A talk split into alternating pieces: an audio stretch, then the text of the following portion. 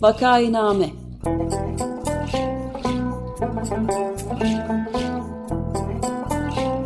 Salgın günlerinde memleket manzaraları. Hazırlayan ve sunanlar Güven Güzeldere, Ömer Madra ve Özlem Tekin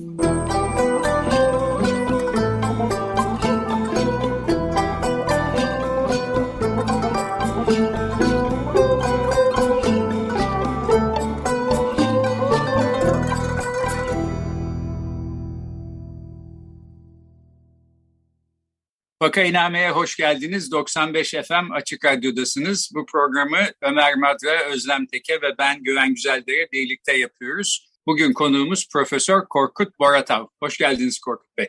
Hoş bulduk. Ee, size de iyi Merhabalar. yayınlar diliyorum. Hoş geldin Korkut abi. Benden de çok sevgiler. Uzun yıllar sonra beraber olmak çok mutluluk veriyor bana da. Evet, ben de Ömer'le e, e, Siyasal Bilgiler Fakültesi daha çok bilinen adıyla Mülkiye'de yıllarca birlikte meslektaşlık yaptık. E, farklı nedenlerle ayrıldık. Şimdi tekrar bu e, radyo programında bir araya geliyoruz. Ben de kendisini sevgiyle, sevgili kardeşimi kucaklarım. Harika. Merhabalar, ee, konuğumuz Profesör Korkut Boratav lisans eğitimini Ankara Üniversitesi Hukuk Fakültesi'nde tamamlamıştır. Maliye Teorisi yüksek lisans eğitiminin ardından asistan olarak görev aldığı Ankara Üniversitesi Siyasal Bilgiler Fakültesi'nden iktisat doktorasını almıştır. Araştırma alanları uluslararası iktisat, iktisat politikası, gelişme iktisadı ve Türkiye ekonomisi olarak sıralanabilir.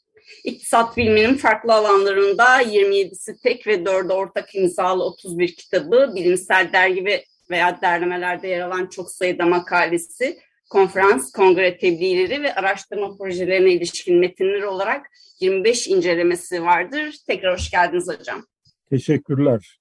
Peki programa şöyle gelelim. Korkut Bey siz senelerdir Türkiye'de e, iktisada, eğitime, öğrencilerin yetiştirilmesine, e, siyaset bilimine e, çok emek verdiniz. E, yazılarınızla, söyleşilerinizle bizlere aydınlatıyorsunuz.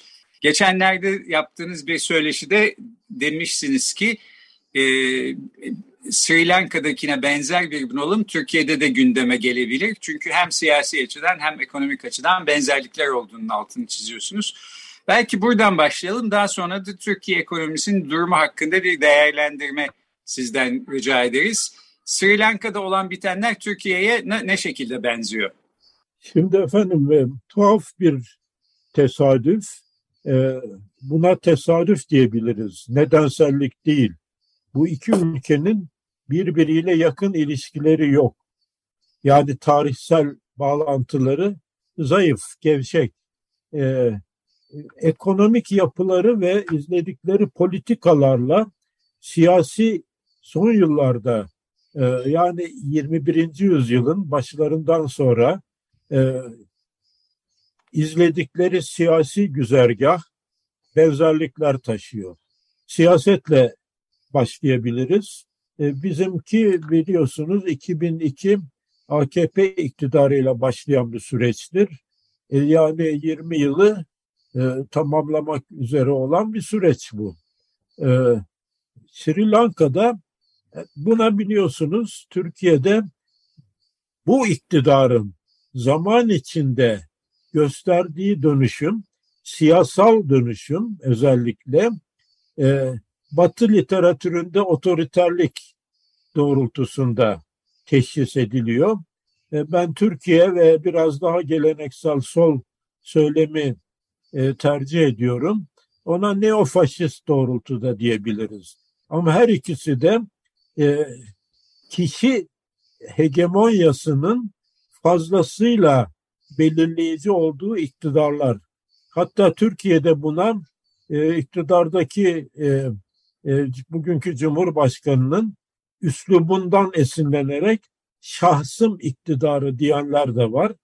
Buna tek adam yönetimi de diyorlar. Yani otoriter veya neofaşist dönem, dönemin bir özelliği kişisel ağırlık taşıyan iktidar. Garip bir şekilde Sri Lanka'da da benzer bir iktidar var. O iktidar 2015 2005'ten beri yani 17 yıldan beri süre geliyor. Bugünlerde Sri Lanka'daki devrildi. Şahıs iktidarından çok bir aile hakimiyetidir. Sri Lanka'da Rajapaksa ailesinin iki erkek kardeş arasında dönüşümlü olarak Cumhurbaşkanlığı ve Başbakanlığın paylaşıldığı bir iktidar türü. Fakat aile o kadar çok damgasını vurmuştur ki Türkiye'dekinden de fazla bu iki erkek kardeşin erkek çocukları ve onların yakınları, akrabaları, torunlara kadar gidiyor mu emin değilim. Ama yedi kişilik bir Rajapak, Rajakapsa'nın e, aile, aile hegemonyası devam ediyor. Bugüne kadar devam etti bu yakınlarda. Cumhurbaşkanı e, Rajapaksa'nın ismi de Gotapaya'dır. Gotapaya Rajapaksa'nın istifaya mecbur kalmasıyla son buldu. Muhtemelen önümüzdeki seçimlerle parti düzleminde de benzer bir sonuç e, ortaya çıkacaktır. Şimdi tuhaf bir şey var. İki ülkede de kritik bir dönüm noktasında bu parti veya aile iktidarları, şahıs veya aile iktidarları seçimi kaybediyor. Hemen söyleyeyim iki ülkede de temsili demokrasi var. Temsili demokrasi Sri Lanka'da da Türkiye'de de son yıllarda aldığı biçimde Cumhurbaşkanı'nın yürütme yetkilerini de e, fazlasıyla yoğunlaştırdığı yani güçler ayrılığı sisteminin bir hayli şey ettiği, aşındığı bir özellik taşıdı. Türkiye'de de bu olayın e, 2017'den e, sonra e, referandum ve anayasa değişikliğinden sonra aldığı biçimi biliyoruz. Fakat ilginç bir şekilde iki ülkede de bu iktidarlar Sri Lanka'daki parti PPP diye bilinir. Parti isminin baş harflerinden oluşan bir kısaltma. Türkiye'de de AKP iktidarı 2015'te birer seçim kaybettiler. Ee, Türkiye'deki kaybedilen seçim Haziran 2015'tedir. Sri Lanka'da da 2015'in sanıyorum başlarında iki partide seçim kaybetti. Türkiye'de ve Sri Lanka'da iktidarı kaybetmeyen bir seçim kaybı ile sınırlı kaldı. Türkiye'de bu olay terör vesilesiyle terör vesilesi kullanılarak gerçekleşti ve daha sonra yoğunlaştı. Biliyorsunuz Haziran 2015'te Aralık 2015'teki e, Cumhurbaşkanı'nın bugünkü Cumhurbaşkanı ifadesiyle e, tekrar seçim yoluyla AKP tekrar iktidara geldi. Onu iktidara getiren ana mekanizmada Haziran'la Aralık ayı arasında meydana gelen ve birçoğunun Türkiye'de IŞİD tarafından yapıldığı aşağı yukarı kesinleşmiş olan hatta bugünlerde kesinleşen bir e, Yargıtay tarafından kesinleşen e, Gar katliamının e, nihai e, hükmünü de teyit etmiştir. O terör eylemlerinin yarattığı zincirleme tepkiler ikinci seçimin kazanılmasına vesile oldu. Sri Lanka'da benzer bir süreç 2018'de iktidara döndüler. Yani kaybedilen iktidarı bir siyasi ayak yolu, ayak oyunlarıyla tekrar kazandılar ama belirleyici etken 2019'daki yeni seçimi e, kesinlikle kazanması oldu. Rajapaksa ailesinin veya PPP iktidarının ve e, kazanmaya vesile olan olay e, seçimlerden birkaç ay önce IŞİD'in başkent Kolomba'da yaptığı bir terör eylemidir. Bu terör eyleminde yaklaşık 260 küsur insan öldü. Çok sayıda insan e, e, yaralandı ve iç savaştan geçmiş olan bir ülkedir Sri Lanka onu söyleyeyim. 26 yıllık bir iç savaştan geçti. Tamil azınlığıyla e, Sri Lanka'nın nüfus çoğunluğunu oluşturan e, e, Sinhal nüfusu ile oluşan gerilim yani yüzde yetmiş beşlik çoğunluğu oluşturan Sinhal nüfus e, Tamil kökenli ayaklanmayı şiddet yöntemleriyle bastırdı. Ama nihai iktidarı 2019'daki terör hareketlerine karşı uygulanan tepki ve o hareketlerin yarattığı yeni milliyetçi dalga oldu. Sinhal milliyetçisi dalga oldu. Şimdi gelelim iktidarı tekrar güvenceye aldıktan sonra iki partinin uyguladığı politikalara. Ona değinebilir miyiz? Ee, iktisat politikaları.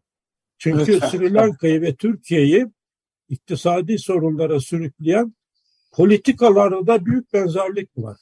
Her iki iktidar, Türkiye'de AKP, Sri Lanka'da PPP, iktidarı kaybetmemenin kritik araçlarından birinin bu terör vesilesini siyasete taşıdılar.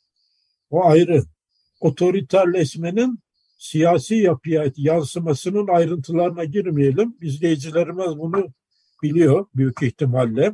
2017 referandumu, anayasa değişikliği, 2000, e, 2016'daki darbe teşebbüsünün yarattığı o, o halin, olağanüstü halin yarattığı ortamın referanduma da taşınması, anayasa değişikliğinin olağanüstü hal ortamında otoriterleşmeye adeta yeşil ışık getirecek şekilde revizyonu ve sonunda e, Türkiye'nin işte bugün sıkıntı çektiği bu e, Cumhurbaşkanlığı hükümet sistemi denilen tuhaf sistemin oluşumu. Ama iktisadi boyutu benziyor. Her iki iktidarda Türkiye'de AKP ve saray büyümenin ne pahasına olursa olsun sürdürülmesine karar verdi. Sri Lanka'da da seçimi ekonomik büyüme, canlanma ve refah sloganlarıyla kazandı. PPP. Yani iç savaşı kazanan bir genelkurmay başkanının Cumhurbaşkanlığına getiren seçimdir 2019. Yani bugün kısa bir süre önce sarayı terk edip e, ülkeden kaçan Gotabaya'nın Cumhurbaşkanlığa gelmesi 2019 seçiminin yarattığı hem terör ortamı hem de vaatlerle, ekonomik vaatlerle. Sri Lanka'da politikayı bütçe pompalamasıyla hayata geçirdiler. Yani birdenbire bütçe açıklarını canlandırarak, yükselterek ekonomiyi büyüme patikasına taşımaya karar verdiler. Ama Sri Lanka Türkiye gibi dış açık veren bir ekonomi.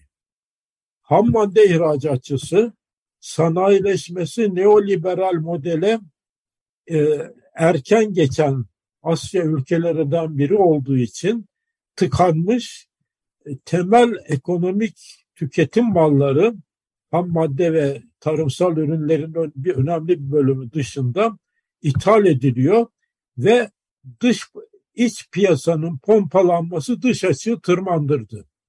Türkiye ve AKP iktidarı özellikle 2016'dan itibaren 2015'ten sonra Türkiye'ye dönen dönük sermaye akımları daraldı. AKP iktidarını ayakta tutan temel mekanizma 2003 ile 2007 arasında dünya ekonomisinin çok canlı uluslararası sermaye hareketleri ortamına denk gelmesi oldu. Bu ortam uluslararası finansal krizin 2009 ve 2016'daki kesintisiyle bitmedi.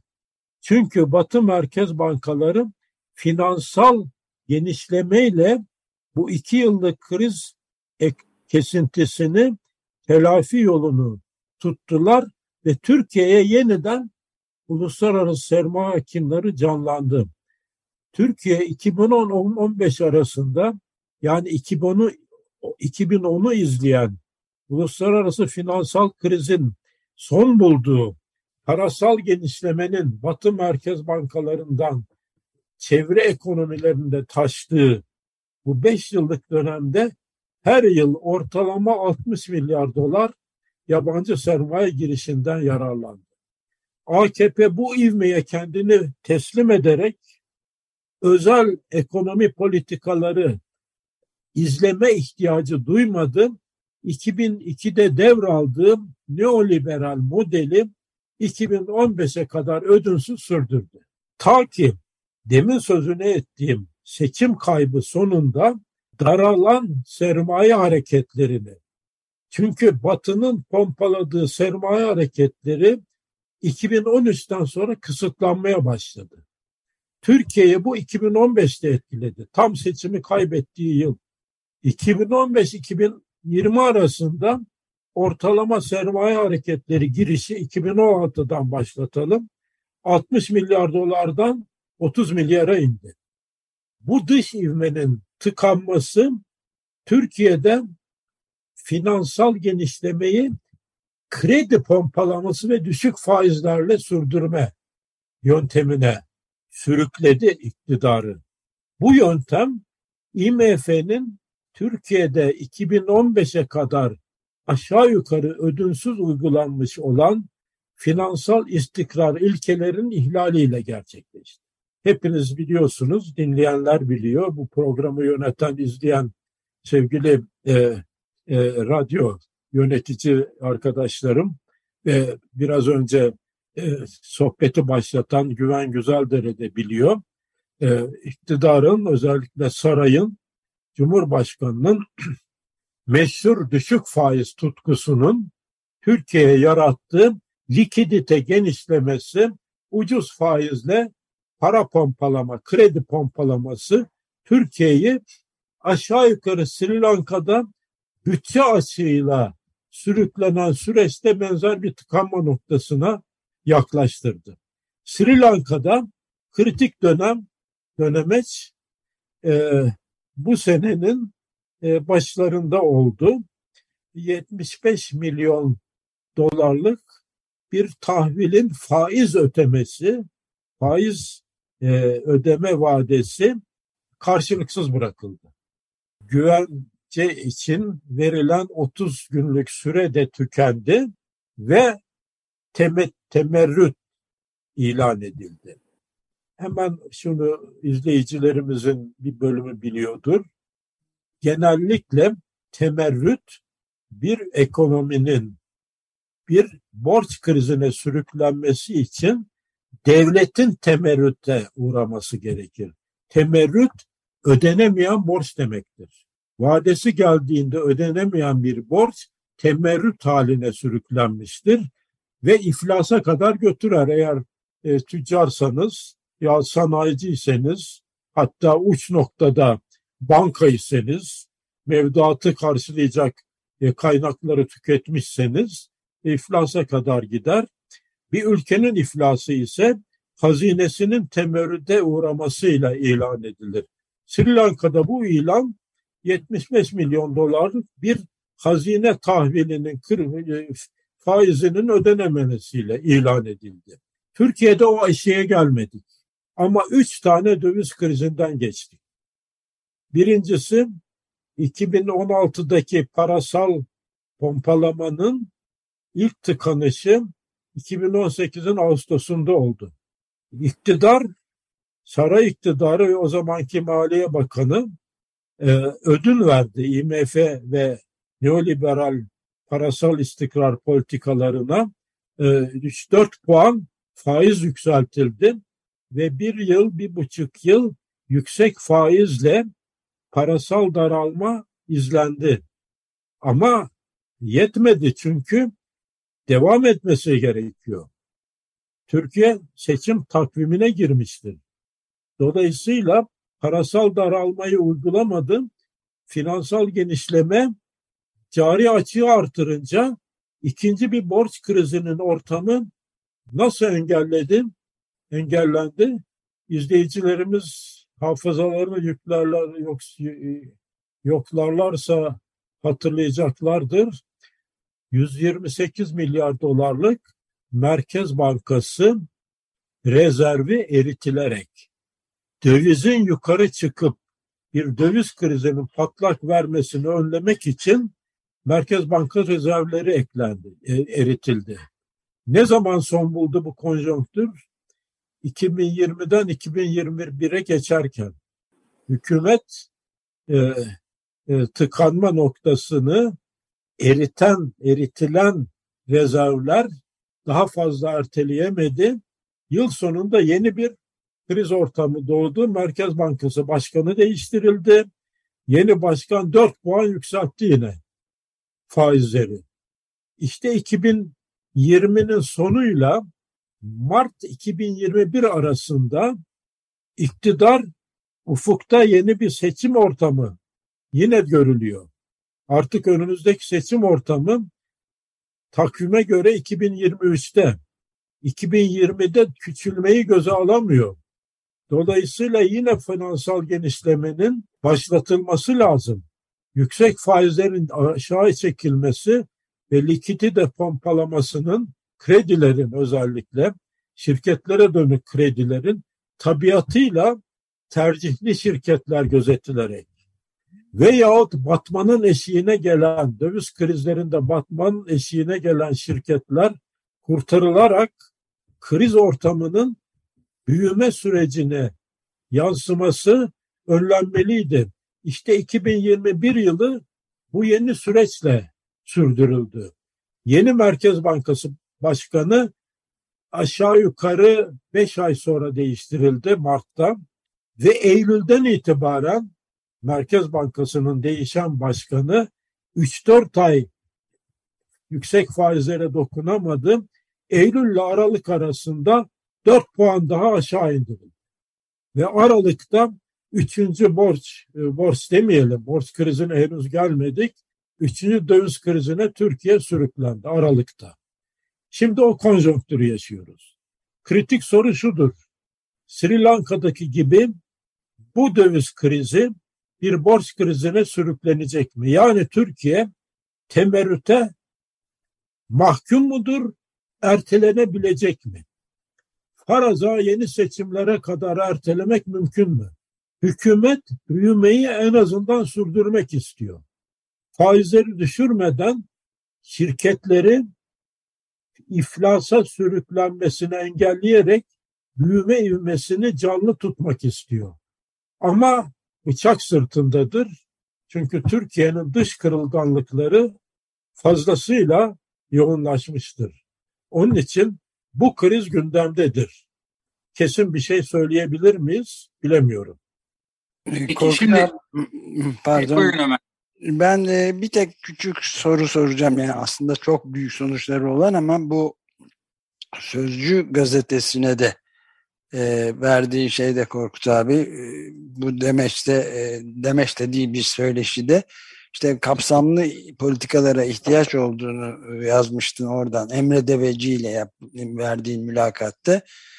E, bu ağır bir bölüşüm şoku da yaşanmakta olduğunu ve yani bundan e, kapsamlı politikalara çok neoliberal yapıdan çıkmak için e, kapsamlı e, politikalara ihtiyaç olduğunu ve sermaye hareketlerinin sıkı ve sistemli bir şekilde denetlenmesi gerektiğini bunun gerçekleşip gerçekleşemeyeceğini e, nasıl görüyorsun?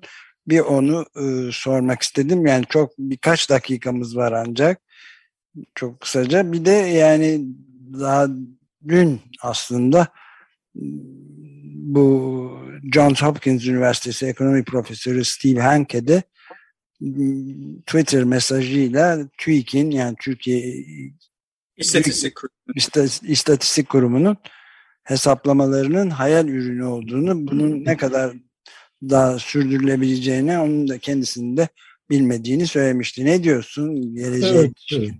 Steve Hanke Türkiye'nin e, e, geçmiş krizlerini de iyi bilir. 2000-2001 e, krizi öncesinde uygulanan enflasyonla mücadele programının yöntemlerini de benimseyip Türkiye'ye öneren insanlardan birisidir. O, o orada uygulanan program ağır maliyeti olan, sosyal maliyeti olan bir programdır. Ve 2001'de AKP'nin 2002 2001'deki krizin ağırlaşmasının sonucu 2002'de AKP'nin iktidarı devralmasına katkı yapmıştır. Ağır toplumsal bunalıma sürüklenmesi ekonominin. Şimdi hmm. biraz önce e, sevgili Ömer Madra bana e, hatırlattı. E, Türkiye şu anda ağır bir bölüşüm şoku içindedir. Dikkat edin, ekonomi küçülmedi. Niçin bu kadar ağır bir kriz algılaması var? İstatistikler bize şunu gösterdi sevgili Ömer. E, 2016 ile 2022'nin e, Mart'ı arasında milli gelirden ücretlilerin aldığı pay 8 puan erimiştir. Evet. Ekonomi yüzde dört büyürken ortalama bu beş, beş buçuk yılda milli gelirden ücretlerin emeğiyle yaşayan büyük çoğunluğun aldığı payın 8 puan erimesi bu sınıfın önemli katmanlarının mutlak yoksulluğa sürüklenmesi anlamına gelir. İşte kriz budur. Toplumsal algılama bu yoksullaşmadan kaynaklanıyor. Ve bölüşümü bozan ana mekanizmada son dönemde enflasyon olmuştur. İşte şimdi karşımızdaki problem şu sevgili Ömer Madra. Ne yazık ki şu anda enflasyonu daha ağır sosyal maliyetler e, ödemeden önleme araçlarını kim üstlenecek? Çünkü eğer bir ödemeler dengesi krizi eşiğine gelinirse Sri Lanka'daki gibi temerrüde sürüklenirse ekonomi bakın kısa bir hatırlatma yapayım. Ali Babacan bunun Sri Lanka'ya hiç referans vermeden bir şey yaptı, bir tespit yaptı. Dedi ki ülke iflasın eşiğindedir dedi. Ali, Ali Babacan bu konuları iyi bilir. Finans sistemiyle içli dışlı olmuş Türkiye'nin aşağı yukarı ekonomisini ekonomi bakanı olarak 12-13 yılın önemli bölümünde yönetmiş bir insandır. Şunu söylüyor. İflas parayla bile benzin ve mazot bulamamaktır.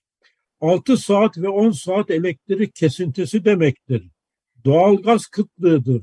Sanayinin durması, esnaf dükkanlarının kapanması, kilit vur, vurmak zorunda kalınmasıdır. Çiftçi toprağını ekemeyecek. Pazarda tezgahlara sebze meyve gelemeyecek.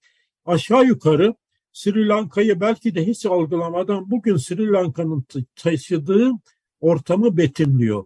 Bunu önlemek için çok ciddi önlemler içeren bir radikal onarım programı lazım. Bir evet, kere galiba süreyi de bitirdik Korkut evet, abi. Evet, yani, ciddi onarımı vurgulamakla bitireyim efendim. Çok teşekkürler. Peki, e, Özlem Hanım'ın bir sorusu vardı, benim de vardı ama bir başka sefere bırakalım e, çünkü zamanımız bitti. Çok teşekkür ederiz. Bundan sonra ne olacağını e, hep beraber göreceğiz herhalde. Bugün konuğumuz Korkut Boratav'dı. E, bize e, Hindistan Yarımadası'nın ucunda küçük bir ada olan aslında ve Türkiye'den çok farklı bir ülke olan Sri Lanka'da yaşanan ekonomik krizlerle Türkiye'nin içinden geçtiği ekonomik krizin arasındaki benzerlikleri anlattı. Çok teşekkür ediyoruz Korkut Bey. Çok teşekkürler Korkut abi. Evet teşekkürler.